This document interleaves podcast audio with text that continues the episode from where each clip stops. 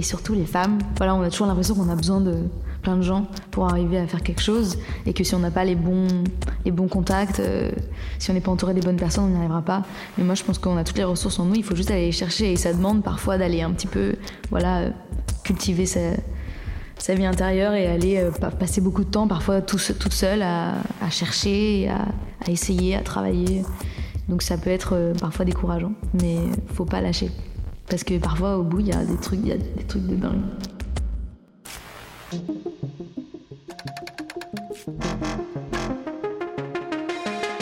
Je suis Natacha Ordas, entrepreneur dans la musique. Bienvenue dans mon podcast Les Voix qui portent. J'ai le plaisir et la chance de rencontrer des femmes incroyables qui détonnent et cartonnent dans le milieu de la musique. Qu'elles soient artistes, directrices de label, techniciennes, managers, leur parcours et leur engagement sont une véritable source d'inspiration pour nous toutes et tous. Mon invité du jour est Flore Benguigui, que vous connaissez certainement sous le nom L'Impératrice, le groupe électropop dont elle est la voix et dont les titres Vanille Fraise, Agitation Tropicale et plus récemment Peur des filles font le succès. Chanteuse, autrice, compositrice, Flore nous livre dans son dernier album Takotsubo des messages forts sur la société, les réseaux sociaux, le féminisme, avec beaucoup de légèreté propre à sa musique élégante et électrisante. J'ai la chance de pouvoir lui voler quelques heures dans un emploi du temps surchargé, puisqu'elle est en tournée depuis début mars en France, en Europe, mais aussi aux États-Unis avec sa première date sur le prestigieux festival Coachella et au Mexique où des fans inconditionnels l'attendent. Flore est aussi une jeune femme engagée pour la cause féministe qui n'a pas peur de bousculer et de prendre la parole. La voix de Flore est comme elle, douce et forte à la fois, charmante, mystérieuse et solaire. Elle est une voix qui porte. Bonjour Flore. Bonjour, euh, merci. Ravie de te rencontrer. Bah moi aussi. Ici, dans ton quartier, dans le 18e Dans mon petit appart, ouais, en carton. Très charmant. Alors pas beaucoup de carton pour un déménagement, mais... c'est en cours. c'est en cours, ça arrive. Euh, on va euh, faire un, un petit retour dans le passé, euh, savoir d'où tu viens, quel est ton mhm. parcours. Est-ce que euh, la musique est arrivée très tôt dans ta vie? Est-ce que tu savais euh, toute petite que de toute façon tu serais chanteuse? Est-ce que tu peux nous raconter un peu tout ça? Oula, ouais, non, pas du tout. J'étais pas du tout partie pour ça à la base. Moi, j'ai commencé la musique assez tôt quand même, mais de façon très très peu organisée, disons. Euh, mes parents, ils m'ont mise au violoncelle quand j'avais 6 ans, mais j'étais très mauvaise et euh, très flemmarde. Donc euh, j'ai un niveau à peu près égal à zéro aujourd'hui, ce qui me déprime d'ailleurs pas mal. et après, en fait, j'ai commencé à faire, j'ai commencé à chanter à cet âge-là aussi, et j'enregistrais des choses avec une amie dont le père avait un studio. on enregistrait des morceaux comme ça à plusieurs voix. On faisait des reprises des Beatles avec, avec une amie et mes sœurs, parce que j'ai beaucoup de sœurs. Euh, et en fait, euh, euh, quand j'avais à peu près 15-16 ans, j'ai commencé à chanter du jazz. Donc ton instrument, c'était pas le violoncelle, mais c'était ta voix finalement. Oui, oui, parce que j'étais, j'étais vraiment mauvaise. donc moi, je me suis, je suis partie sur la voix, mais vraiment c'était un, c'était un hobby, c'est-à-dire que je, je, chantais du jazz dans la rue à Avignon, parce que moi je viens de, d'un petit village pas très loin d'Avignon, et donc j'ai fait une partie de ma scolarité à Avignon. Et donc, on jouait dans les rues d'Avignon avec euh, des copains et on faisait des reprises euh, de morceaux de jazz et de morceaux de pop, euh, vraiment avec un ukulélé et, et une voix et une, caisse claire. C'était vraiment très rudimentaire. Et c'est comme ça que j'ai rencontré un contrebassiste qui s'appelle Pierre-François Morin qui était un peu plus âgé que moi et qui faisait du jazz vraiment et qui lui a, décidé de je sais pas pourquoi de me prendre sous son aile et de me former au jazz vraiment donc j'avais j'avais 16 ans, 17 ans. Euh, et donc j'ai monté un spectacle de jazz avec lui que j'ai joué à Avignon pendant des années euh, au Festival d'Avignon. Tu t'es tourné très rapidement comme ça vers le jazz C'était une attirance que tu avais euh, En fait, il y a eu un déclic à peu près à cet âge-là parce que j'avais une toute petite voix, je l'ai encore aujourd'hui, et j'ai pas une voix qui porte beaucoup. ce qui peut être un défaut quand on est chanteuse, on considère que c'est un défaut de ne pas pouvoir se faire entendre son micro par exemple. Et, et en fait, j'ai entendu Chet Baker pour la première fois par la chanson euh, But Not For Me. Euh, dans un train quand j'avais, ouais, je sais pas, j'avais 16 ans, j'avais mis ça sur mon iPod un peu par hasard, parce qu'on avait des iPods à l'époque. Et, euh, et en fait, je me suis dit, ah, mais c'est possible de, chanter en ayant une, une, toute petite voix comme ça, parce que Chet Baker, il a, il a vraiment la voix de, de la trompette, en fait, il a la voix de son instrument, il a une voix, c'est un, un filet de voix, c'est très élégant et en même temps vraiment quasi très subtil.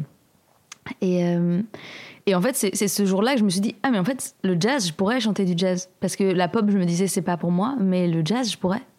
et donc j'ai commencé à parce que je deviens très facilement monomaniaque. Donc j'ai commencé à écouter que ça. Et j'étais complètement euh, à fond sur le jazz entre les années, euh, disons, années 20 et années 60, quoi. Vraiment. Et j'ai, je, je, me rappelle, j'allais à la médiathèque et je prenais des quantités de CD de jazz. J'écoutais tout et j'étais très, très, très, voilà, très monomaniaque de jazz. Et surtout de Chet Baker en particulier.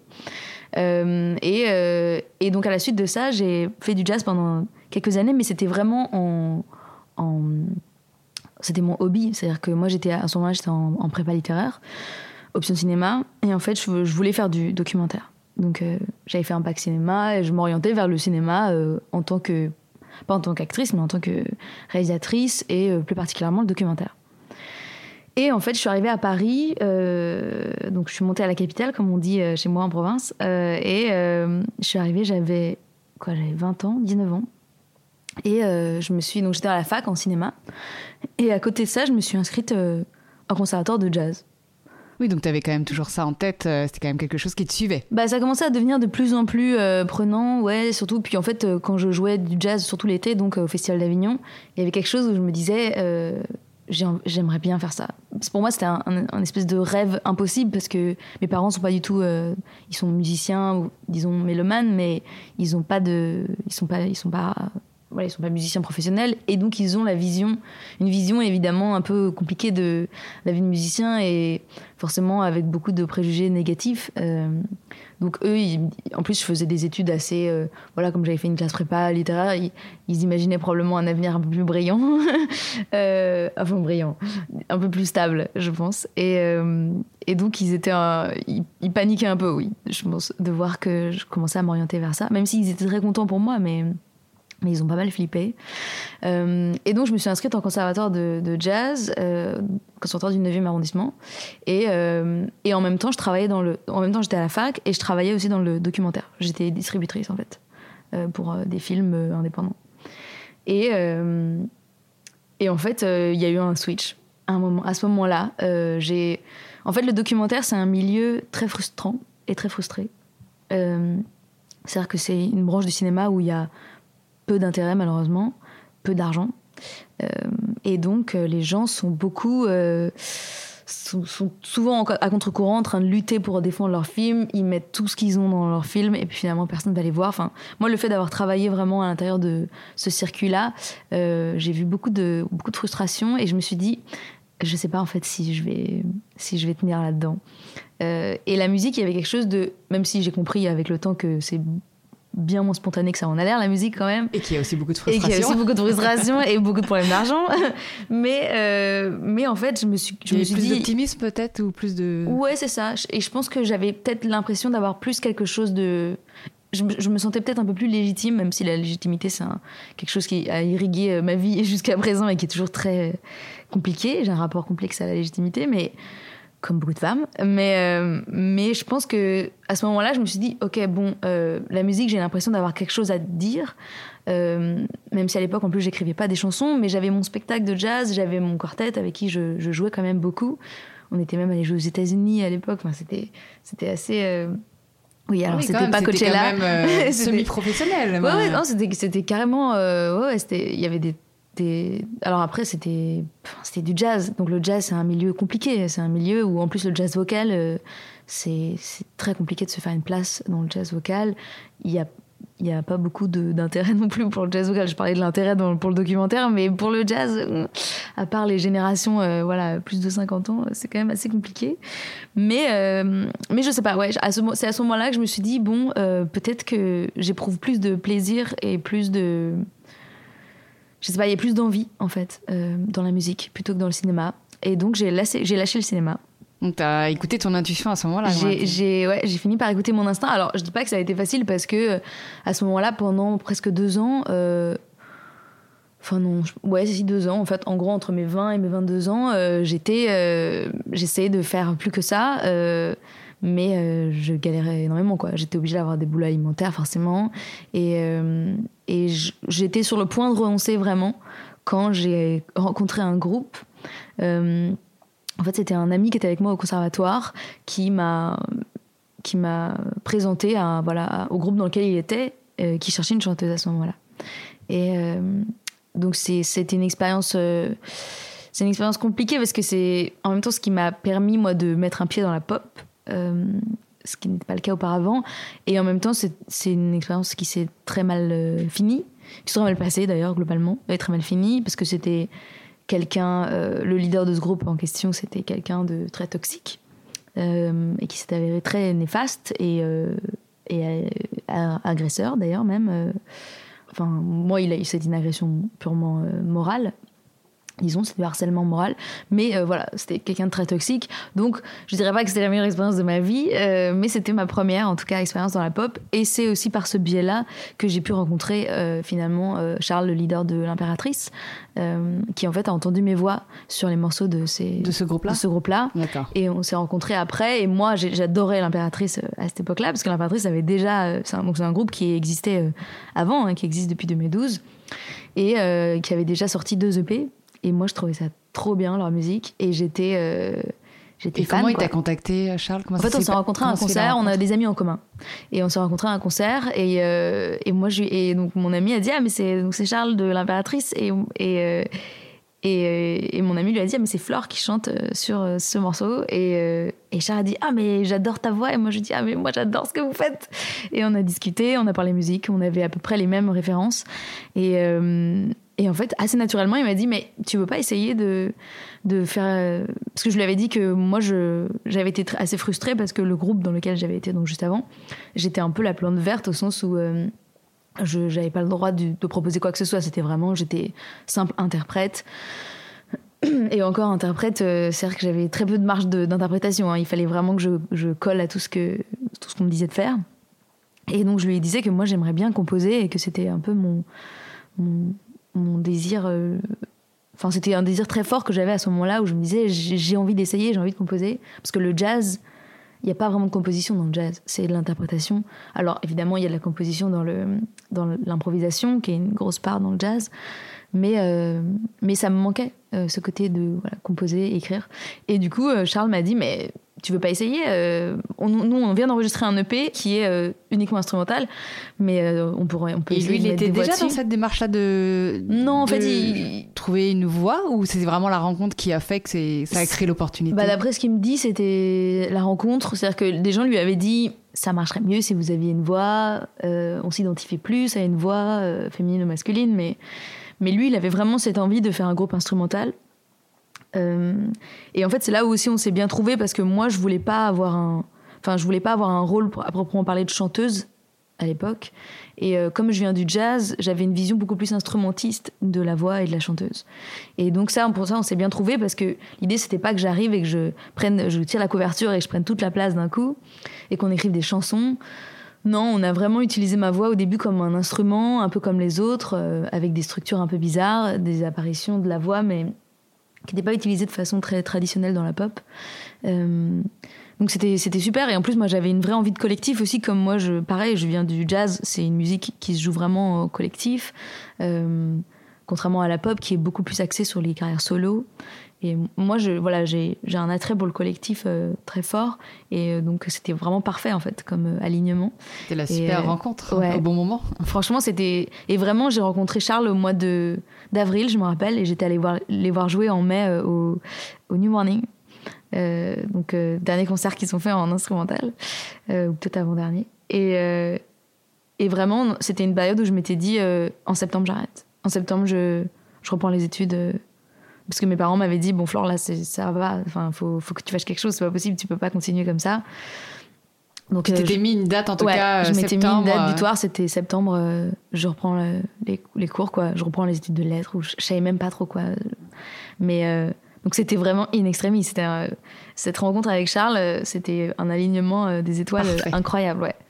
Et c'est à partir de ce moment-là que je suis rentrée dans la Patrice, donc j'avais 23 ans en 2015, du coup. Un canon. En tout cas, belle, belle histoire. Ouais, c'était beau. Hein. Ouais, c'est une euh, belle histoire. Comme quoi, il y a des choses qui sont écrites. tu devais pas retourner en fac de lettres. Ah ouais, non. Je, sais pas ce que j'aurais foutu là-bas. Hein. Ça, ça, aurait été déprimant. Et donc là, bah, depuis l'impératrice, avec pas mal pas mal de pas mal de choses pas mal de titres de collabs de concerts comme je disais en introduction tu t'envoles pour les États-Unis ouais demain est-ce que tu peux nous raconter voilà ton plus beau souvenir? Un oh de tes plus beaux souvenirs mes plus beaux souvenirs Oh là là, il y en a plein. en même temps, en plus, voilà, ça fait, ça fait six ans euh, que je suis dans ce groupe, donc. Euh, euh, et on a passé beaucoup de temps ensemble, donc il y a beaucoup de beaux souvenirs, mais je pense que. En fait, il y a un truc assez. Il y a des, bon, évidemment, il y a des moments comme l'Olympia, par exemple. On a fait un double Olympia en 2019, qui reste un truc assez fort pour chacun d'entre nous, je pense, dans le groupe, parce que c'est la date où toutes nos familles sont venues. C'est la date un peu où on pouvait dire à nos parents regardez, euh, c'est bon, ça marche. voilà, je travaille vraiment, c'est mon métier en fait. Il euh, y a des gens qui écoutent. Euh, donc c'est vrai que j'ai un souvenir quand même très ému de l'Olympia, de ces, ces dates-là. Bon, j'étais stressée comme jamais parce que je suis quelqu'un quand même assez angoissée. mais je pense que parmi les plus beaux souvenirs, oh, il y en aurait plein, mais mais je pense qu'il y a aussi notre première tournée, notre première tournée au Mexique. Euh, en fait, on, y allait en 2019 aussi. Grande année 2019. Euh, on est allé au Mexique pour la première fois, euh, un peu au hasard, parce qu'on allait jouer aux États-Unis et on, en fait, on s'est retrouvé dans une énorme salle à Mexico de 2000 places. Et nous, normalement, quand on va jouer dans un territoire à l'étranger, surtout comme on est un groupe indé, on fait tout petit à petit. Euh, depuis que je suis arrivée dans l'impératrice, on gravit tous les échelons euh, vraiment petit à petit, nous-mêmes, avec euh, notre label Microclimat, qui est un petit label indé, notre petite équipe. Donc vraiment, on a un truc très... on avance lentement, mais sûrement.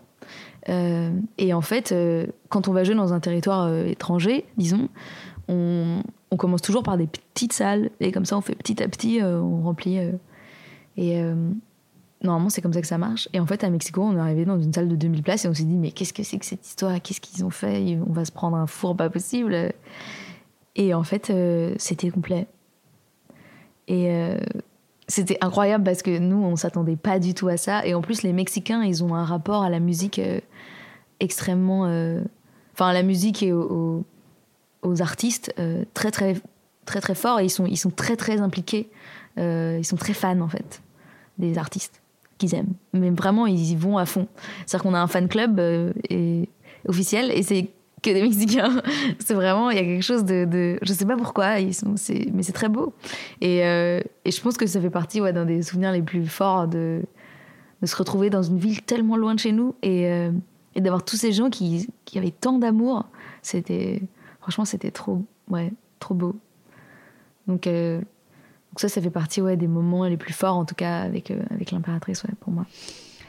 Et euh, à l'opposé, est-ce qu'il y a eu euh, des choses que, que, tu as regrettées ou des choses qui ont été des, ce qu'on peut qualifier, on va dire, d'échecs, mais après, les échecs, voilà, on sait ce que c'est. Ça permet, c'est aussi des, choses qui permettent, des moments qui permettent d'avancer. Mais est-ce qu'il y a eu des, voilà, quelque chose en particulier où tu te dis, bon, bah là, bah, j'aurais pu faire mieux? Oui, forcément. Il y a, y a dans la vie d'un groupe euh, ou d'un artiste même en général, il y a toujours des, échecs, mais je pense qu'ils nous construisent beaucoup. Donc euh, c'est jamais des échecs vraiment négatifs, c'est toujours positif à la fin. Euh, dans les, on a vécu beaucoup de galères hein, tous ensemble. il y aurait plein d'anecdotes à raconter, mais peut-être un épisode. non, en même temps, j'allais dire parce que c'était génial aussi notre première tournée aux États-Unis, par exemple, en 2019 aussi. c'était vraiment des conditions euh, hardcore. C'était, on voyageait en van euh, tous les jours. Euh, donc, on faisait 10 heures de van par jour, parfois. Ça pouvait aller jusqu'à 10 heures de van donc on se levait très très très tôt, on faisait tout, toutes les heures de van et après on arrivait dans la salle pour s'installer, pour euh, faire les balances, pour faire le concert. On dormait dans des hôtels, mais les motels horribles avec vraiment genre les punaises de lit et tout, euh, les cafards. vraiment c'était des conditions. Tu nous vends du rêve hardcore, mais voilà, c'est première tournée donc pas de budget donc faut y aller quoi. Et, euh, et on a réussi, on a tenu, hein. on a fait trois semaines aux États-Unis. Et euh, c'était, on est, on est rentré, on était mais lessivés. Mais après, on était très heureux parce que c'était une tournée, pareil, qui était complète, des petites salles, euh, mais euh, incroyable, vraiment. Enfin, c'était magnifique. Donc, c'est, tu vois, c'est même pas un mauvais souvenir parce qu'il y avait aussi tout ce côté génial de cette tournée dont on se rappellera toute notre vie, je pense. Mais c'est vrai que là, je suis contente d'y retourner avec un tourbus parce que franchement, c'était hardcore. Mais j'aurais même pas, tu vois, de vrai, un vrai souvenir hardcore. Franchement, là, là j'ai, si, enfin, le Covid, pour nous, ça a été.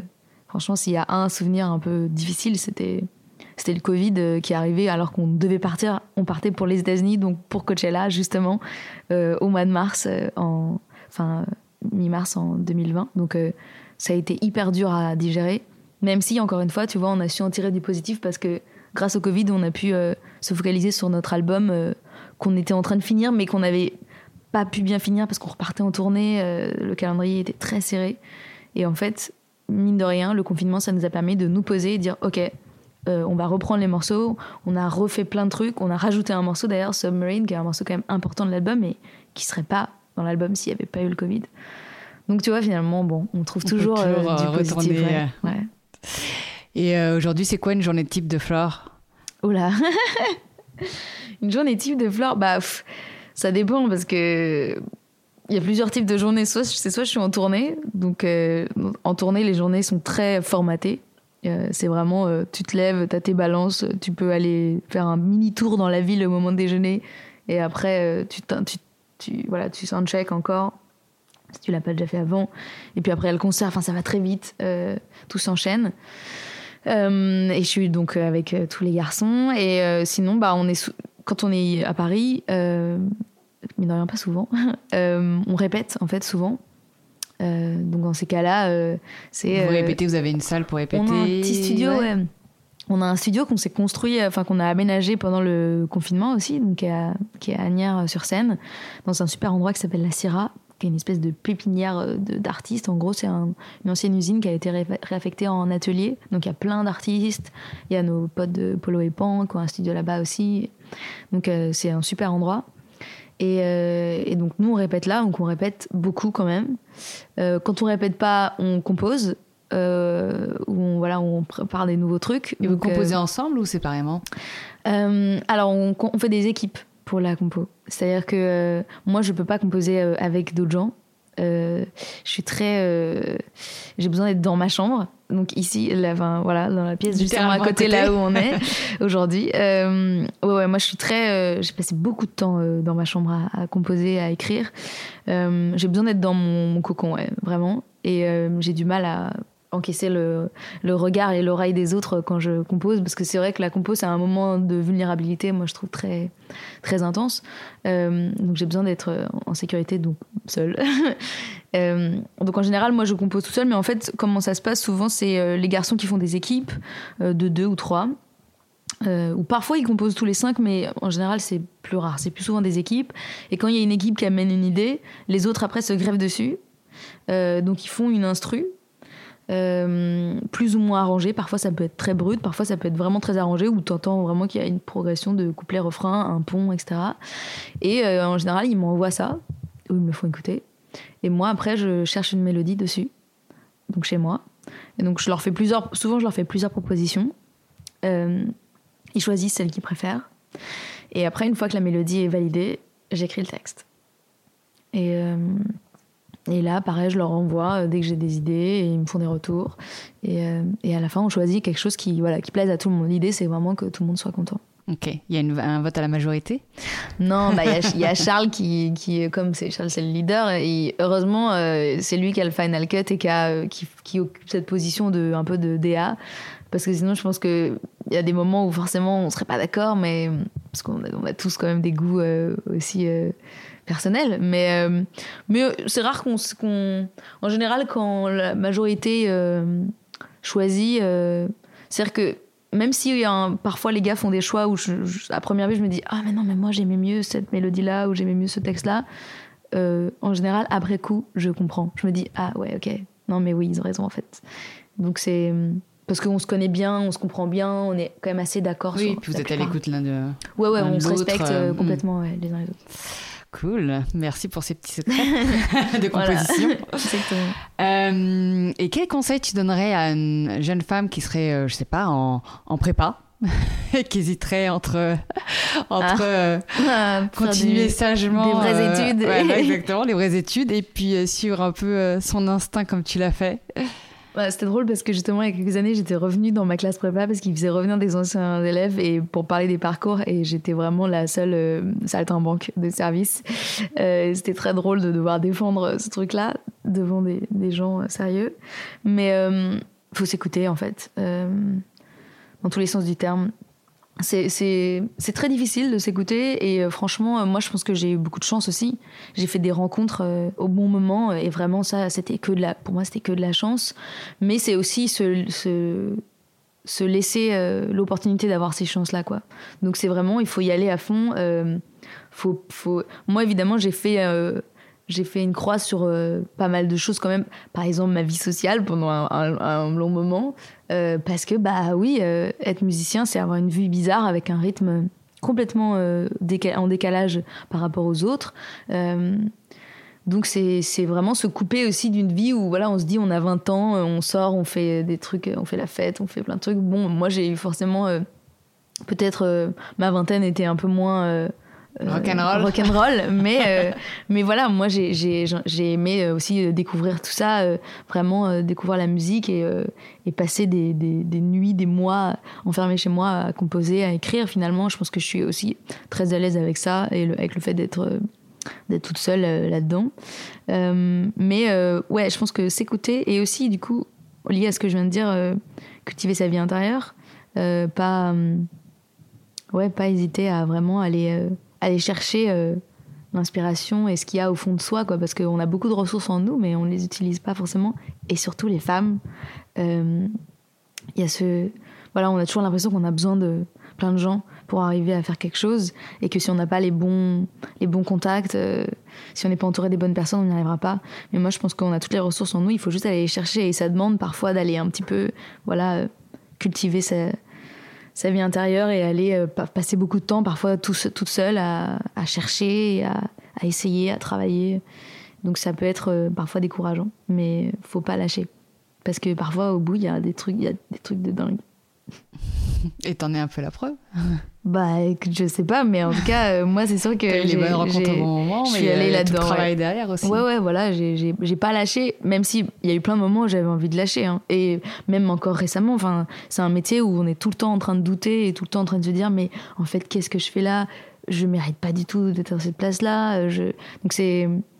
C'est difficile, hein. il faut être conscient que c'est pas un métier simple, mais euh, après, voilà, ça ça procure tellement de joie aussi et tellement de, plaisir que ça vaut le coup.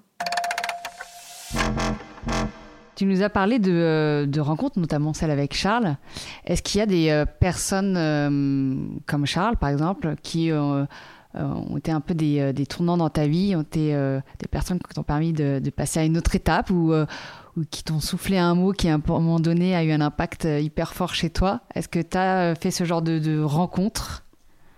Alors euh, oui, il y en a plein forcément. Euh, tous les gens, oui évidemment tous les gens déjà avec qui j'ai travaillé euh, en tant que chanteuse, forcément c'est des gens qui m'ont beaucoup apporté. que ce soit à mes tout débuts, donc mes, potes vraiment de lycée avec qui je jouais dans la rue, jusqu'à voilà mon, quartet de jazz, donc qui, sont aussi mes, grands frères musiciens quoi et qui m'ont appris énormément.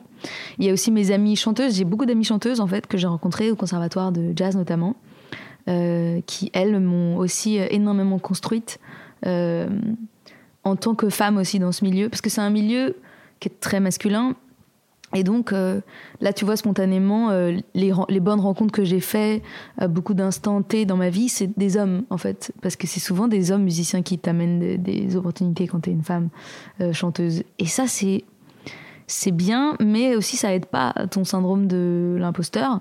Et c'est le fait d'avoir des amies chanteuses avec des personnalités très fortes qui m'a vraiment aussi poussée à m'affirmer en tant que femme et en tant que compositrice et autrice et chanteuse.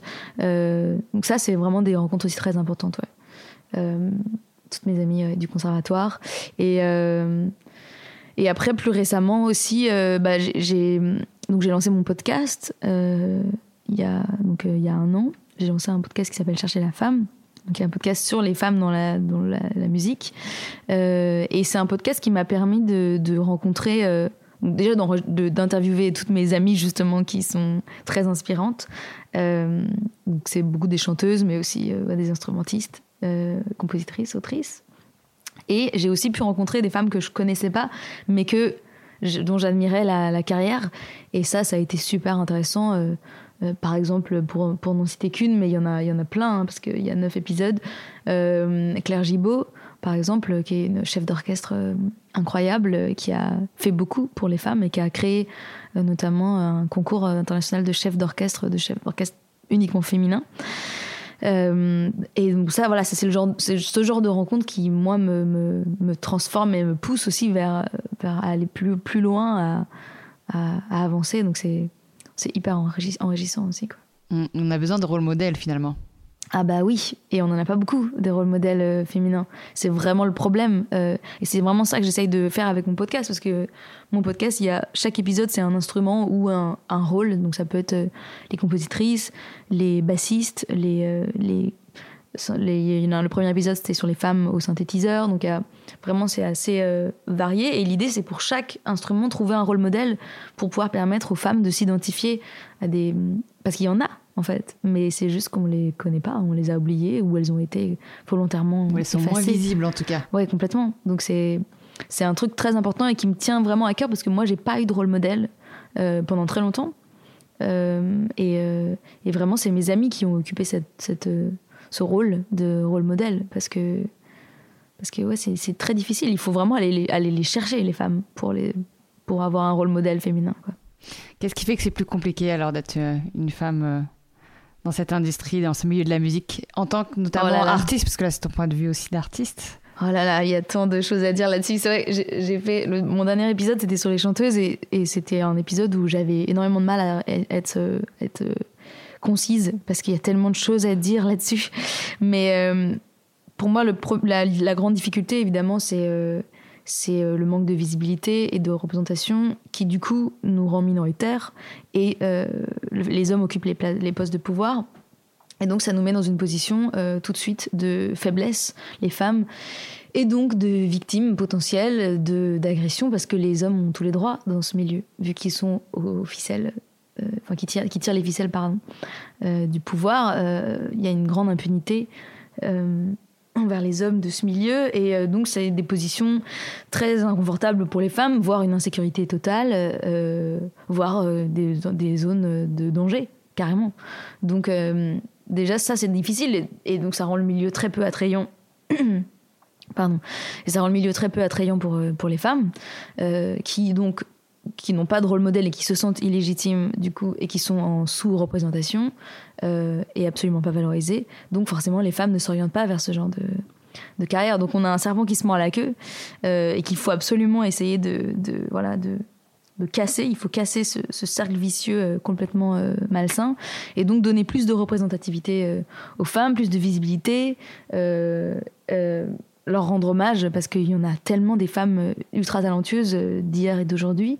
Et, euh, et, le fait de voilà de mettre les femmes dans une position de force dans la musique ça permettra de, de d'enlever ce, ce, plafond de verre déjà et aussi de d'empêcher les hommes d'avoir tous les pouvoirs et donc de faire n'importe quoi.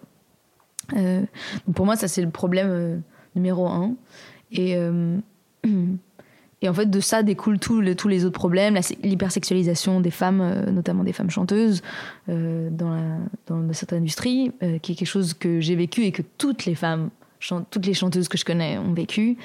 Qu'est-ce que, enfin, bon, après, ça revient à tout ce que j'ai dit, les rôles modèles, tout ça. Enfin, c'est, c'est, c'est, voilà, c'est un milieu très difficile et on se rend pas compte et, et et vraiment, moi, c'est quelque chose. On se rend pas compte parce que aussi c'est caché. Vous en parlez entre femmes, entre femmes artistes? ah, tout le temps. Franchement, on en parle tout le temps. Moi, je, je, c'est un sujet qui revient tout le temps avec mes amis euh, instrumentistes et, euh, et chanteuses et euh, et et les choses bougent heureusement grâce à des associations. Il y a il y a une personne qui m'inspire aussi beaucoup à ce sujet-là. C'est Émilie Gonneau euh, donc qui est euh, qui est une femme qui travaille dans l'industrie de la musique, qui est pas côté artiste, mais qui travaille dans un label, et qui a créé Change de disque, qui est donc une, un collectif, disons, qui, qui, dont l'objectif est de faire des réunions de travail pour identifier les problèmes. donc il y a, y a, deux groupes, il y a le groupe artiste et il y a le groupe aussi purement l'industrie de la musique. Donc moi je suis dans le groupe artiste. Et l'idée, c'est de faire des réunions pour identifier les problèmes auxquels sont confrontées les femmes dans le monde de la musique. Mais ça va de euh, j'ai 5 ans et je rentre au conservatoire jusqu'à euh, je suis euh, dans professionnel.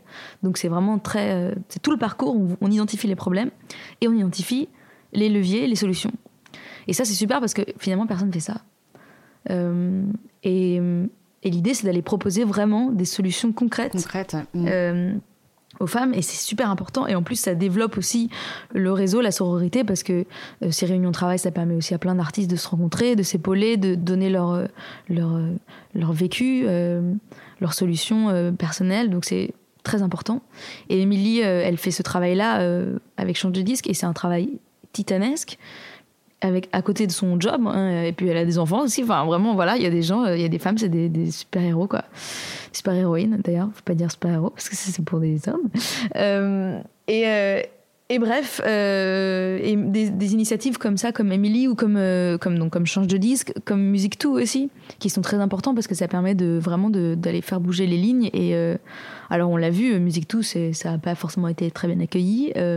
c'est très difficile de, de faire de faire arriver de faire aboutir pardon les, les enquêtes euh, parce que Music 2 il rassemble les témoignages il trouve euh, les témoignages concordants et donc ils identifient les agresseurs potentiels mais après s'il n'y a pas de journaliste qui veut faire des enquêtes derrière ce qui est le cas dans, la, dans beaucoup de, de, cas ce qui est le cas dans beaucoup de cas, ça fait une phrase un peu moche, mais bref, vous tu vois l'idée. Euh, et ben, ça peut pas avancer, quoi. Donc c'est un travail très là encore une fois très très long euh, fastidieux. Et, euh, et c'est heureusement qu'il y a des gens qui sont prêts à aller faire ce travail, quoi. Et euh, moi, j'essaye au maximum de me mobiliser pour aller, pour aller défendre cette cause et pour participer à cette, espèce de ménage qu'on aimerait bien faire, parce que clairement, c'est du ménage qu'il faut faire là. J'ai un quelqu'un de quelqu'un qui m'a dit non il faudrait juste sortir un bazooka mais bon euh, parce qu'au bout d'un moment en fait euh, protéger les victimes, euh, c'est bien, mais ce qu'il faut aussi, c'est juste mettre les, les agresseurs euh, hors d'état de nuire. Et c'est ce qu'on fait pas. Donc, donc c'est là qu'il faut, qu'il faut vraiment agir aussi. Mais voilà, j'essaye de. Bah, je, suis aussi dans. Je suis ambassadrice dans, de Kick Change aussi, qui est vraiment super là-dessus aussi, qui est donc, une association qui essaye de rétablir la parité enfin une organisation qui essaie de rétablir la parité dans le monde de la musique, donc dans les, dans les bureaux, mais aussi dans les programmations. C'est un, c'est un travail aussi euh, assez, assez important. Mais, mais on va y arriver, il y a quelque chose qui, y a quelque chose qui arrive. Oui, tu trouves que le, le message commence à passer, que les comportements euh, changent. comment, par exemple, dans ton groupe, euh, ils se positionnent par rapport à ça? Comment ils accueillent bah, Ils l'accueillent de façon...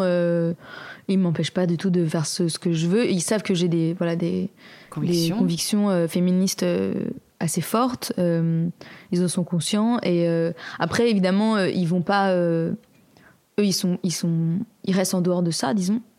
même si, voilà, le fait de sortir un morceau comme Père des filles, il y a quand même une, une façon de. Mais c'est du militantisme sous couvert de l'ironie quand même ce morceau. Donc c'est pas un manifeste parce que là t'as vraiment sorti le bazooka euh. ouais c'était un bazooka mais c'est un bazooka c'est un bazooka avec un peu des des, des, des, paillettes dedans si tu veux. Enfin, c'est un peu c'est un peu c'est très ironique ce morceau c'est très second degré. Euh, donc euh, ils étaient en accord avec ça je pense que si j'avais écrit un morceau très premier degré manifeste féministe je suis pas sûre qu'ils auraient accepté parce que ça mettait vraiment le groupe dans une position politique, dans une posture politique que moi j'adopte, mais qui est pas forcément celle de, tout le groupe. Après, ils respectent complètement mes positions et ils m'empêchent pas du tout de faire euh, ce que je fais. Euh, mais bon, après évidemment, ça reste un groupe d'hommes, donc euh, ils vont pas forcément aller euh, ils vont pas être aussi euh, engagés que moi sur ce sujet. Ils vont pas aller faire tout ce que je fais. Oui, oui ils sont surpris de ce que tu peux, j'imagine, leur raconter. Oui, oui, bien sûr. Oui, c'est les premiers à, à être, à être très préoccupés et, et c'est des garçons très sains. Donc, disons qu'ils ont, ils ont, ils sont tout aussi choqués que moi quand ils voient évidemment toutes les affaires qui sortent dans le monde de la musique. Donc, et c'est les premiers aussi à me soutenir, évidemment, si je, comme quand j'avais pris la parole par exemple sur cet avou en 2020 il m'avait évidemment soutenu euh, là-dedans et il m'avait dit on est là pour te pour te baquer. C'est quand tu avais euh, du coup dénoncé ce qui s'était passé avec le, premier groupe, c'est ça? Exactement. Ouais, j'étais allée. Euh, bah en fait c'était pour moi c'était une façon de de disons d'apporter mon témoignage. Surtout parce qu'en fait j'ai rencontré beaucoup beaucoup de chanteuses qui avaient peur de parler ce que je comprends tout à fait, parce que ça fait très peur. Euh, surtout, on nous rappelle euh, très souvent que notre carrière peut s'arrêter comme ça, euh, si on ouvre trop notre gueule. Et moi, on me l'a beaucoup dit. Hein. on m'a beaucoup dit qu'il fallait que, fallait pas que j'en fasse trop. Même quand on me propose de participer à des tables rondes féministes, par exemple, ou, de, ou des talks, ou vraiment de, manifester mon, mon, militantisme de façon assez euh, évidente, euh, on me dit attention, tu vas être cataloguée comme euh, la chanteuse féministe, ça va nuire à ta carrière, on va plus t'appeler. Donc même quand j'avais ce témoignage-là que j'ai fait pour cet avou, on m'a beaucoup dissuadé. Hein. Des personnes même très proches de moi m'ont dit ne le fais pas. Hein. Mais pour moi, c'était, je me sentais de le faire. J'avais l'impression d'être dans une zone de sécurité, et pour moi, c'était injuste euh, de pas saisir justement cette opportunité de d'aller raconter ce qui m'était arrivé euh, quand il y a plein de femmes qui, je sais, ne sont pas dans une posture euh, de sécurité et ne peuvent pas aller parler. Donc euh, pour moi, c'était important de le faire. et puis finalement, en plus, le backlash, il a été assez... parce qu'évidemment, je, me je m'attendais à m'en prendre plein la gueule. ça a été quand même assez raisonnable. évidemment, a eu j'ai eu des commentaires et des messages haineux, mais bon, ça, qui n'en a pas hein, en tant que femme aujourd'hui mais, euh, mais ça a été quand même assez mesuré. Ça restait dans le raisonnable, ce que tu attendais en tout cas. Oui, oui, ça va. Après, euh, moi j'ai. T'as eu des bons retours Oui, j'ai eu des retours et j'ai eu des retours surtout de victimes que je connaissais euh, et des femmes qui ont été victimes vraiment de, de ce type-là en, particulier, mais qui voilà, qui sont pas qui sont pas prêtes à parler aujourd'hui. parce que c'est trop, c'est trop. Donc, et ça, je le comprends tout à fait. Donc, après, évidemment, moi, j'ai on a toujours ce truc où on se dit, euh, je me disais, euh, ça va peut-être en.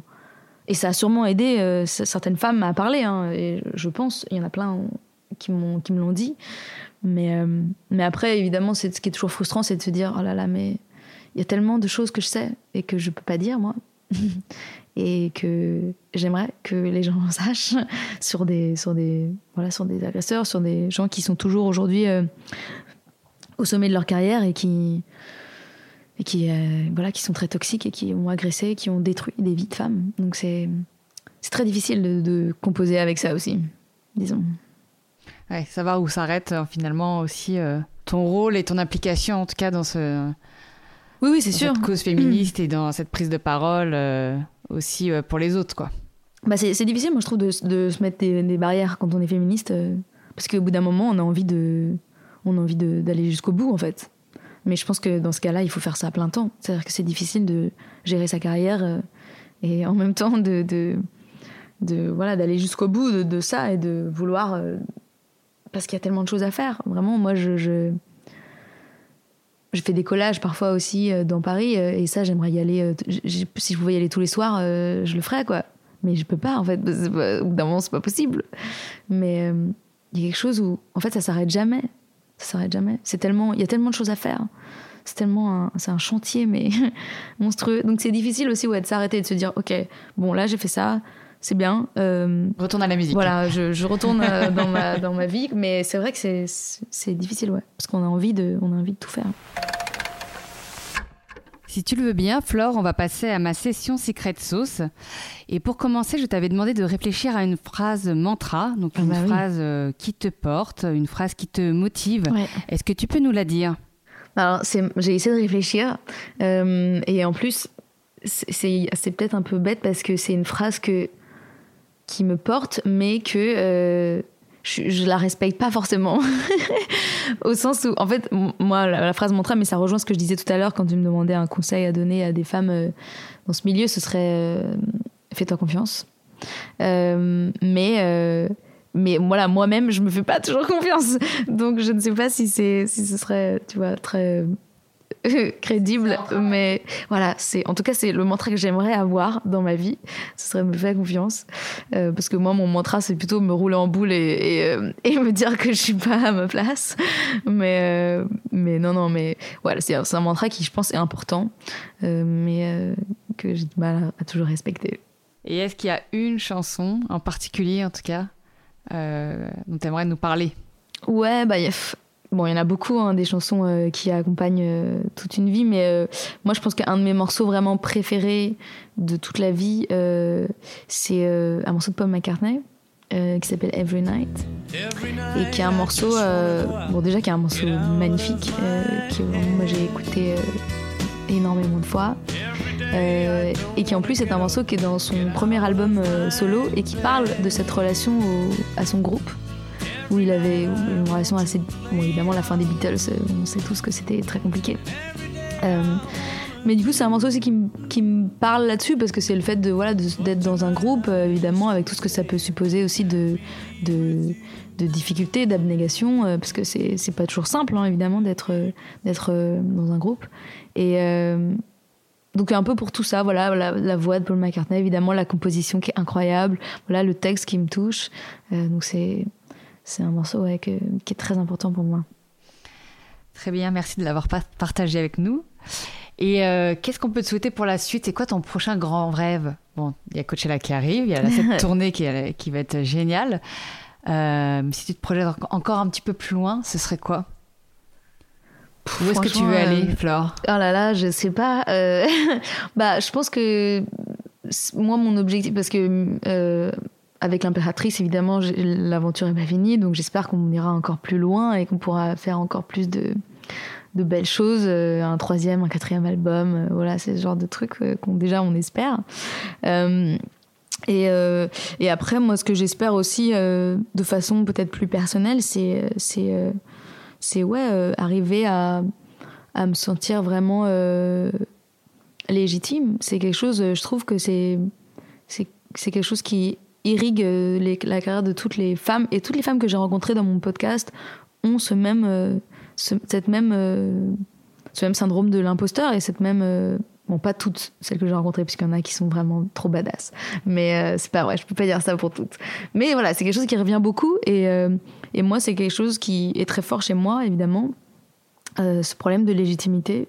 Et, euh, et j'espère moi ça ce serait mon objectif. C'est un peu c'est peut-être un peu déprimant de dire ça mais mon objectif moi ce serait de d'être une super badass dans quelques années. une meuf super badass qui je me sens légitime je me sens à ma place et, et de et de, de, défendre mon, mon, voilà ma carrière euh, avec aplomb.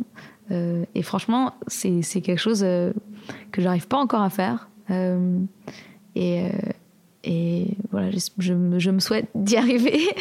Mais je te le souhaite et je suis sûre que tu vas y arriver. Merci. Tu es encore très jeune. J'ai 29 ans. Tu as encore là, pas mal de choses à vivre. Euh, J'espère. Et euh, c'est sûr que, que, que, tu seras une super badass euh, dans quelques temps. Mais tu l'es déjà, hein, mais il suffit de, d'en prendre conscience. De façon plus générale aussi, je souhaite qu'on arrive à, à, aussi à, à sortir de ce, de ce disons non, comment on peut dire, je souhaite qu'on arrive à assainir aussi le milieu de la musique, voilà, pour les femmes. Et franchement, ça c'est un truc aussi que j'aimerais, euh, que j'aimerais y contribuer et que j'aimerais qu'on y arrive, euh, si possible pas dans 100 ans, quoi. c'est entendu, on espère tous. Euh, et est-ce que tu as une, recommandation d'une personne qui a une voix qui porte que je devrais que je devrais inviter sur ce podcast? À qui tu penses? Oh, il y en a plein. Euh, bon, déjà, dans, dans, celles que tu as invitées, il y en a que j'aurais pu citer. Euh, mais, euh, bah, franchement, toutes les femmes que j'ai invitées pour mon podcast, c'est que des femmes incroyables. Donc, que ce soit, tu vois, November Ultra, Claire Gibault, donc la chef d'orchestre dont je parlais, Blandine Rinkel, qui est autrice et compositrice, qui est incroyable. Floyd Crouchy, une bassiste incroyable aussi.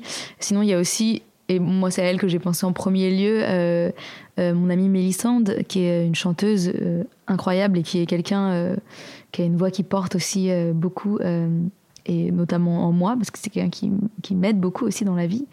et donc, elle, il y a plein de chanteuses vraiment géniales. Il y a Julia Jean-Baptiste aussi, qui est une super chanteuse. Il y a aussi Kenny Lou qui sont un duo de, musiciens, une chanteuse et un guitariste qui font de la musique hawaïenne incroyable et qui, voilà, qui a une voix. Elle, elle a une voix, mais c'est c'est incroyable, vraiment. Donc, je vous invite à aller les écouter. Il euh, y, a, voilà, y a tellement de, de femmes euh, importantes dans ce milieu. Il y a aussi les femmes de mon label, par exemple, euh, Microclimat, donc, qui est, un, qui est un petit label indé, qui est notre, notre label depuis le début, qui est vraiment notre famille, parce que c'est un tout petit label et ils sont très peu, et ils ont très peu de groupes. Ils, ont, ils ont quatre, artistes signés, donc c'est vraiment un petit, une petite famille. Et les, meufs de mon label, donc euh, euh Morgane, Alexandra, Alison, c'est vraiment des femmes, euh, femmes fortes euh, qui sont hyper inspirantes aussi, quoi. Donc parce qu'elles, voilà, elles vont porter leur le truc, elles font, elles font plein de tâches en même temps. Elles sont super impressionnantes. Il y a aussi notre attachée de presse, Sarah Babsa, qui est une femme aussi, moi, qui m'impressionne parce que elle a un aplomb et une, une élégance rare. Et et pour finir, je dirais qu'il y a aussi euh, des femmes techniciennes. Ça, c'est vraiment aussi, euh, on en croise trop peu. Et euh, moi-même, j'en ai pas dans mon équipe. Et c'est quelque chose qui me frustre beaucoup. Et, et j'ai rencontré il y a quelques temps la chanteuse Prudence, la chanteuse, ancienne chanteuse de The Olivia, qui, elle, a toute son équipe, c'est que des femmes. Et du coup, elle a des techniciennes qui sont des, voilà, enfin, des techniciens qui sont des techniciennes. Et c'est trop bien, je trouve ça génial. Et, euh, elle me dit que elle, elle, me disait que ça lui a, ça lui a changé sa vie de tournée d'être avec euh, que des femmes comme ça, et que c'est tellement sain. Voilà, donc euh, des femmes techniciennes aussi. là, j'ai pas de nom en tête, mais mais il y en a plein. Donc je pense que c'est important aussi de les, les inviter et les, les entendre. Je te remercie, Flore, pour cet entretien et à bientôt. À bientôt, merci. Salut.